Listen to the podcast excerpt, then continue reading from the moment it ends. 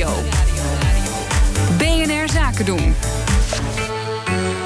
Ja, elke woensdag bespreken we met eh, Marcel Beerthuizen van eh, sponsoringadviesbureau Big Plans. De ontwikkelingen op het terrein van eh, sport en economie. En vandaag gaan we praten over sportsponsors die spanning oproepen. En dan gaat het allemaal over de Olympische Spelen in 2024 in Parijs. Hè? Ja, onder andere. we kondigden hier vorige week al aan dat Airbnb sponsor wordt van het IOC. Dat zijn, geworden, zijn ze geworden tot en met 2028. Hè, dan zijn de Spelen in Los Angeles. In 2024 in Parijs.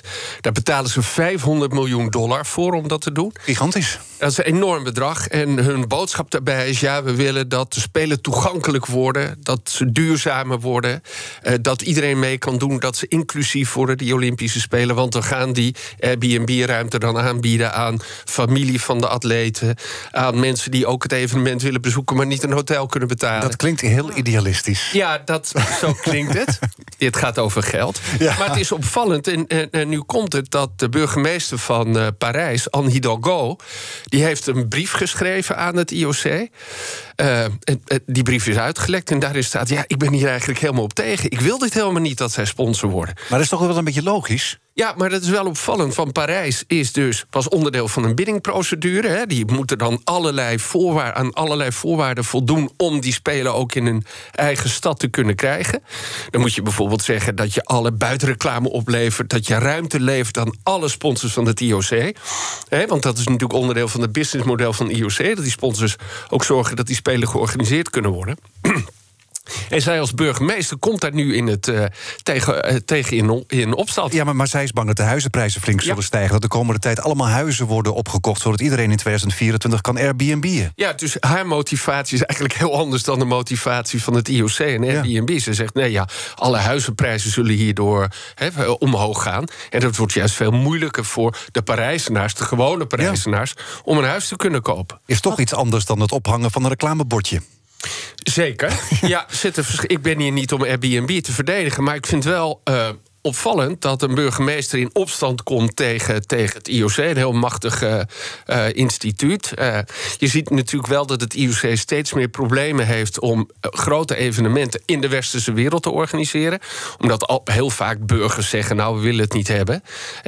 Het gaat hier nu dus om een brief, dus het is niet een official statement. Maar goed, Le Monde is daar dan achter gekomen en hij is uitgelekt. Had, had Airbnb al maatregelen aangekondigd om er ook voor te zorgen dat die huizen bijvoorbeeld inderdaad betaalbaar blijven? Of was dat gewoon op zijn Airbnb's? Ja, dat is wat ze zeggen. Ja, weet je, hier, bij, bij zo'n sponsorcontract verschijnt er altijd een heel mooi uh, persbericht waarin staat hoeveel iedereen van elkaar houdt en hoe geweldig het allemaal wordt. Maar het dus zou gewoon op dezelfde manier gaan als elke andere Airbnb.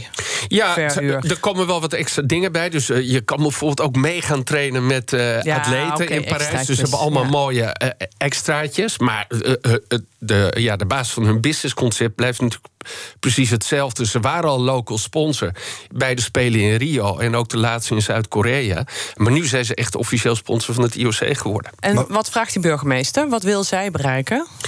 Nou, ik denk dat zij wil dat iedere Parijzenaar gewoon een huis kan blijven kopen. En dat iedereen daar gewoon op een normale manier voor een normale prijs kan wonen. Hè. Dit is natuurlijk niet iets wat alleen in Parijs speelt, maar in elke grote stad, ook in Amsterdam. Maar krijgen we natuurlijk een extra boost omdat de Olympische Spelen daar naartoe komen. Ja, zeker. Ja. Dat, dat zie je natuurlijk bij overal waar een groot evenement naartoe gaat, is natuurlijk meteen een enorme druk op hotelkamers, overnachtingen, prijzen gaan omhoog. Maar, maar, maar ze heeft nu die brief geschreven. Kan er iets uh, gebeuren? Want ja, contract is contract ook. Uh, nou, zij kan natuurlijk niet het contract laten ontbinden tussen Airbnb uh, en, en het IOC. Uh, ik neem aan dat die partijen met elkaar in overleg gaan en dat ze gaan kijken van ja, wat, wat zijn nou de bezwaren van de burgemeester en hoe kunnen we hier een antwoord op geven? Dat is best ingewikkeld. Parijs is voor Airbnb een van de grootste markten die zij hebben wereldwijd. Meer dan 60.000 adressen worden aangeboden in Parijs.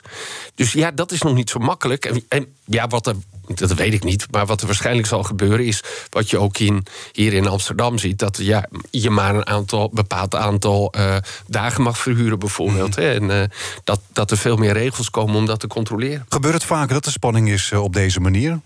Tussen sponsors en uh, steden? Ja, dat is wel opvallend. Nou, tussen sponsors en steden minder, maar wel tussen sponsors en bijvoorbeeld uh, fans, supporters. Uh, bij, bij Osasuna is dat net gebeurd. Die worden gesponsord op het shirt door een, door een bettingpartij, Kirol Bet een, Baskische bettingpartij, een beetje obscuur, want een website is niet te vinden. En nu zeggen die fans, ja, maar we willen niet met zo'n uh, uh, zo'n merk in zij. PSV was op zoek naar een nieuwe shirtsponsor. Ook daar hadden ze onderzoek gedaan onder de supporters en gezegd... Uh, ja, de supporters hadden gezegd, ja, een, een, een bettingbedrijf... dat willen we eigenlijk niet op het shirt hebben. En er was een ander voorbeeld van een sponsor die dan de club PSV in dit geval de druk heeft gezegd. Er was een investeringsmaatschappij die allemaal nep-advertenties had geplaatst. En natuurlijk PSV gebruikte om er mooier uit te zien en, en de autoriteit van PSV te gebruiken. En uh, nou ja, daar, uh, dat was niet goed. Die uh, zijn veroordeeld. En dat was voor reden, reden voor PSV om dat contract te ontbinden. En zie je dat de grote sponsors ook invloed hebben op de sportorganisaties bijvoorbeeld? Bereiken ze daar wat mee met die kopen van die invloed? Nou ja, dat proberen ze natuurlijk wel. En ieder, ieder contract dat een grote sponsor af, afsluit, dat doet hij natuurlijk ook met economische reden. Dus als Coca-Cola uh, sponsor wordt van het IOC, dan, dan doen ze dat om meer cola te kunnen verkopen. Dat snap je. Wat je wel ziet, en dat is wat er veel meer aan de hand is, dat juist het, het grote publiek en ook activistische groepen sponsoring gebruiken als middel om, om aandacht te krijgen voor hun, voor hun statement en voor het onderdeel waar, waarvoor zij actief zijn. Dus je ziet bijvoorbeeld in Londen, maar dat is ook al in Nederland gebeurd, dat activistische groepen zeggen tegen het museum, museumplein of het concertgebouw: ja, wij willen niet meer dat je Shell, door Shell gesponsord wordt. In Londen is hetzelfde gebeurd bij een aantal grote musea. Ja, wij willen niet meer dat je wordt gesponsord door uh, partijen die fossiele brandstoffen uit, uit, uit de aarde halen. Dus ook op die manier wordt er ja, zorgen die sponsors voor spanning. Marcel Beerthuizen, dankjewel. BNR Zaken doen wordt mede mogelijk gemaakt door Schneider Electric. Schneider Electric. Onmisbare technologie voor een groene toekomst. SLTN ontzorgt. Meer zien? Ga naar bnr.nl.